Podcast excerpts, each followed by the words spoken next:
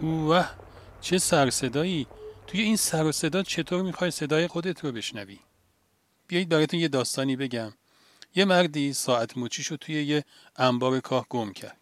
او هر چی گشت این ور کرد کاه ها رو پیدا نکرد این ساعتش رو. بعد رفت چند تا پسر بچه داشتن بیرون از انبار با هم بازی می‌کردن اونا رو صدا کرد. اومدن با سر و صدا و شادی اومدن که مثلا این ساعت رو پیدا بکنن که هر چی گشتن اونها هم پیدا نتونستن بکنن. زیر تراکتور زیر نمی‌دونم گاری زیر کاه همه جا رو زیر رو کردن ولی نشد پیداش بکنن.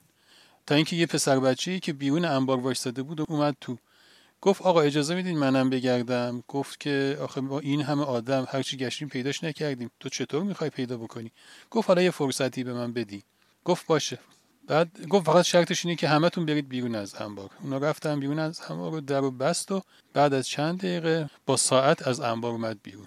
آقای پرسید تو چطور تونستی اینو پیدا بکنی؟ گفت چی یه چند دقیقه سکوت کردم تا صدای ساعت به گوشم رسید.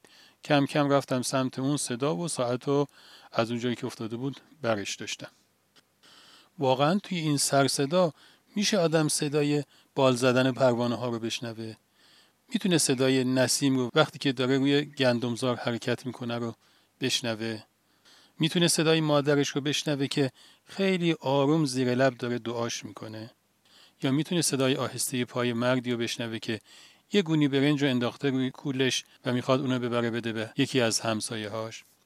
اصلا توی این سر و صدا میشه صدای بال پرنده ها و تصویح فرشته ها رو شنید؟ واقعا ارزشش رو داره یه وقتایی آدم با خودش خلوت بکنه بره یه جایی که ساکته خودش هم سکوت کنه و فقط گوش کنه به صدای مهربونی های پروردگارش شاید هم اصلا لازم نباشه جا به جا بشیم شاید بهترین جا برای شنیدن این صدا همون جایی باشه که هستیم. دیدید توی دریا زیر آب چقدر سر و صداست؟ انگار هر چیز صداست تا شعاع 100 کیلومتری همش به گوش آدم می‌رسه. ولی توی همون لحظه بالای آب سکوت مطلقه. تنها صدایی که میاد صدای امواج دریاست.